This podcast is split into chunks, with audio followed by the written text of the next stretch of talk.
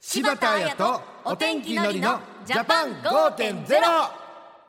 柴田彩です。お天気のりです私たちの暮らしに役立つ情報や気になる話題を取り上げる柴田彩とお天気のりのジャパン5.0もう夏ですね。そうですねのりさん毎年暑さ対策はしてますかまあそうですねやっぱり水分補給なんか確はかにしっかりしてますけどもね、まああとはもうクーラーをガンガンかけて 動かないっていう動けないい。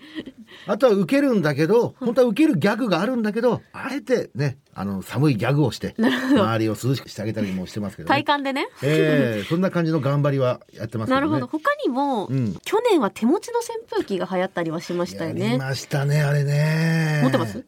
いや、あれ迷ってるんですよ。あれ首にかけるやつなんかもあるじゃないですか。ありますありますあれいいよね。いいです。え持ってる涼しい藤島さん持ってます、持ってます。どうえ、めっちゃ涼しいですよ。でも若干さ、あの、流行り当時はなんか、かまってちゃん的な、その、あー何それ街なとこあったでしょなるほど。うん。でも私はもう暑いからうん堂々と使ってます。こうわかりました。今年は僕もそれ購入しましょうねで。も本当涼しいので、うんあのお子さんとかおすすめですよ。そうですね。うん、なんか地面が近いから体感が温度が高いって聞いたことがあ、確かに言いますもんね。うんわかりましたありますかぜひとも。じゃあ、寒いギャグはもう捨てちゃっていいんですね。寒いギャグは捨てない方がいいんじゃないですか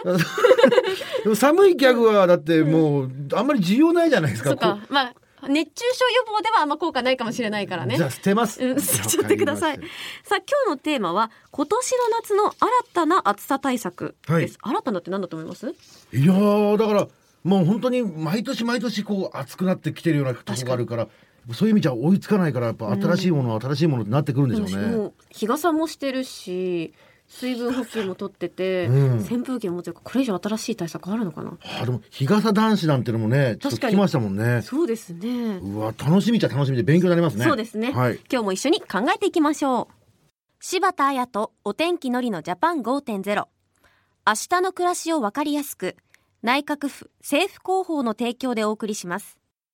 今日のゲストは環境省環境安全課長の太田静子さんです太田さんよろしくお願いしますよろしくお願いしよろましす。くお願いします。いや本当に蒸し暑い日が続いていますけれども、うんここは最近は確かにマスクしてなきゃいけないそかうらだね。マスクつけてると暑さが余計に厳しく感じますうね、ん。私もそう思います。ただでさえ日本の夏はこの100年で平均気温がおよそ1.1度上昇している中、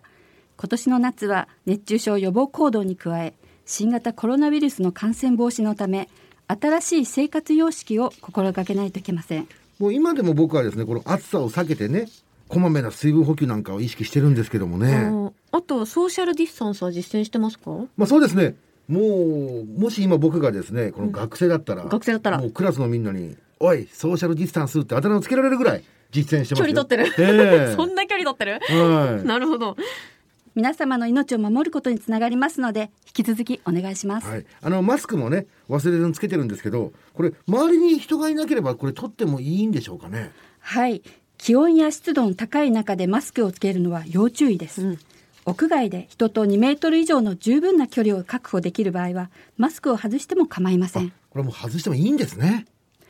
またマスクをつけている時は負荷のかかる作業や運動を避け周囲の人との距離を十分保った上で適宜マスクを取って休憩してくださいこの暑さの中でマスクをするときはこの周りの状況を見て調整するってことでいいんですねはい特に高齢の方お子さん障害のある方は熱中症になりやすいので十分に注意してください3密を避けながら周囲の方からも積極的な声かけをお願いしますうん確かにマスクしていると湿度はあるから喉があんま乾かないんですよそうねだね気をつけていきましょうさらに熱中症に関しては今月1日から先行して実施されている新しいシステムがあるそうですねはい全国展開に先駆けて関東甲信の1都8県で施行を始めた熱中症警戒アラートです気象庁で出している高温注意情報は具体的な対策行動を合わせて示すわけではないため活用しにくいという声がありました、一方環境省で出している暑さ指数も国民の皆様からの認知度が低く活用が進まない状況でしたそうだったんですねはい、そこで環境省と気象庁がタッグを組み熱中症警戒アラートという熱中症を防ぐための適切な情報をタイムリーにお伝えするシステムをスタートしました。えちなみにこのいつその熱中症警戒アラートを出すんでしょうかはい、東京都の場合、暑さ指数が33度以上となることが予想された場合に、前日の夕方と当日の朝にアラートを出します。この基準で東京の過去5年間の傾向を見ると、平均で年間7回のアラートが出されることになります。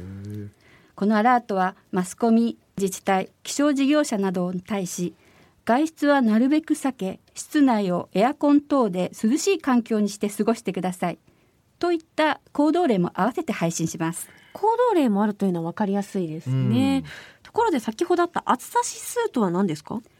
暑さ指数とは単純に気温だけではなく湿度や日差しの違いも考慮して算出する熱中症の危険度を示す指数で紛らわしいですが単位は気温と同じ度で表します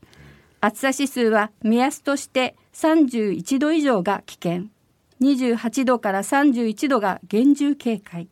25度から28度が警戒となっています暑さ指数が31度以上ってどれくらい危険ですか暑さ指数が31度以上になると特別な場合以外は運動は中止した方が良いです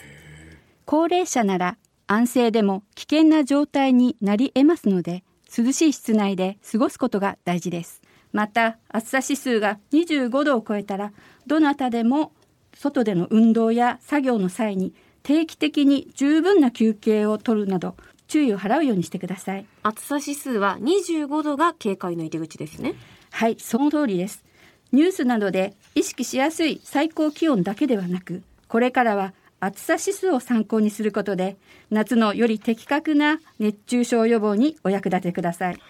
毎年命を脅かすような暑さになりますからね。はい、ちなみに暑さ指数は、労働環境や運動環境の指針として有効であることが認められ、ISO 国際標準化機構で国際的に規格化されています。この暑さ指数の情報をこの知りたくなった時はどうすればいいんですかね全国の代表的な地点の暑さ指数は環境省の熱中症予防情報サイトでご覧いただけますまた暑さ指数の情報を無料で受け取れるメールサービスがありますのでぜひご利用ください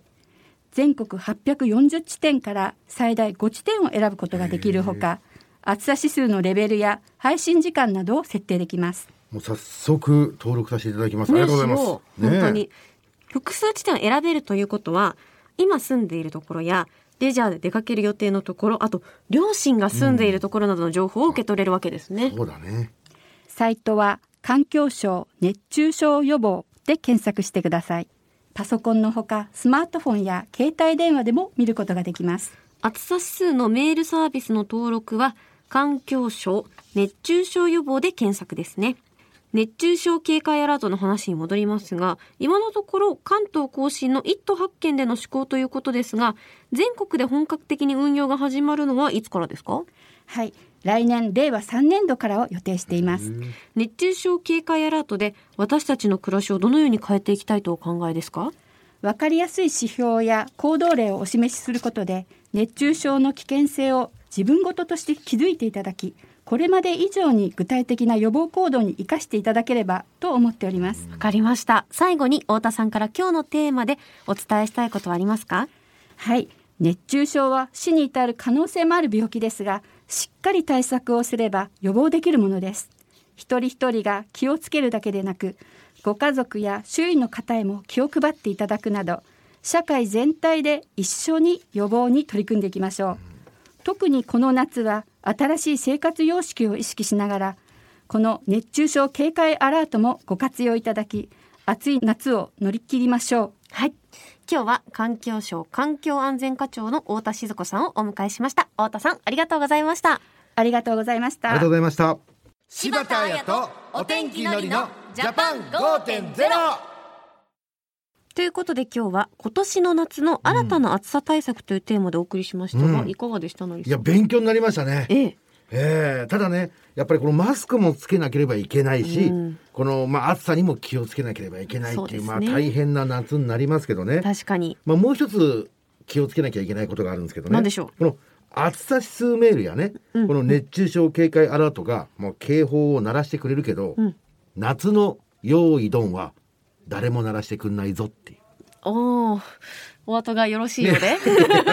違う夏はやっぱあっという間に終わってしまうから。 そうねそうねええみんなボートセットね。確かに夏が終わっちゃうよっていうね。だからせっかくなら楽しみつつ、熱中症にも気をつけていかないと。そういうこと。うん、私、うん結構温度とかちゃんと見てたんですよ、うん毎日こういう服着てこうかなとか、うんあと日焼けしたくないからうん気にしてたんですけど、うんどうやら温度だけじゃなくって熱中症警戒アラートとうん暑さ指数が大事っていうことがよく分かった、そうなんだね。なんで昨日よりね、あの温度は下がってるのに、なんか暑く感じるなんでだろうってあいうりのは。ますよねそういうことだったんだ湿よ度ねとかも関係するみたいですからね、う皆さんも気をつけていただければと思います、さあそして次回は献血についてお送りしますお献血のイメージと言いますと